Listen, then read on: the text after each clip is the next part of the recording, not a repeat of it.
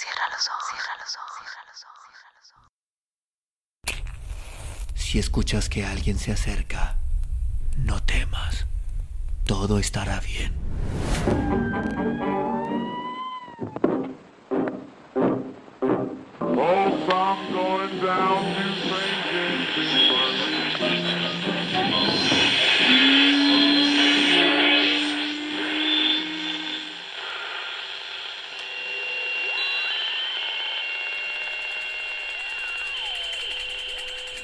Estás escuchando, escuchando Crónica, Crónica, Crónica Lunares, el lugar, el lugar donde, donde, donde entra por tus oídos.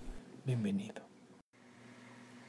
El tesoro del cerro atravesado. José Rogelio Olachea Arreola. En el siglo diecisiete, cuando era constante el saqueo de barcos por parte de los piratas, aconteció un naufragio célebre en el Golfo de Cortés, dando por resultado la llegada a nuestra bahía de un tipo audaz llamado Tefal Lamartine, que traía a un compañero de aventuras.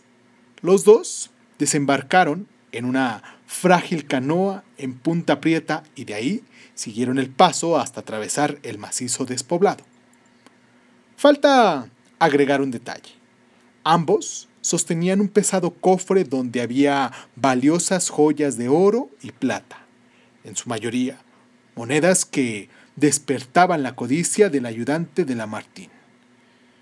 Después de un recorrido penoso y en medio de discusiones violentas, llegaron a un lugar cercano del cerro atravesado, donde hoy se ven unos añosos árboles de San Juan, y ahí continuaron la discusión sobre el tesoro. Llegó la noche, y tuvieron que acampar en torno a una fogata. Tefal Lamartine, que era desconfiado, aprovechó que su compañero dormía para sacar su pistola, que disparó contra el confiado durmiente.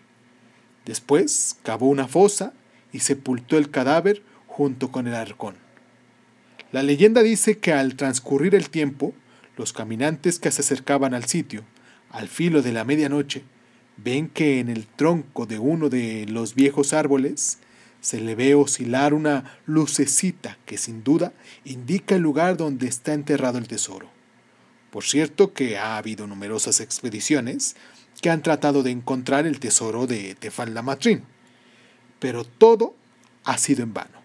Otros cuentan que el pirata se aparece en las noches de luna, cuyo espectro desaparece entre la arboleda, haciendo que los buscadores del interés pongan pies en polvorosa.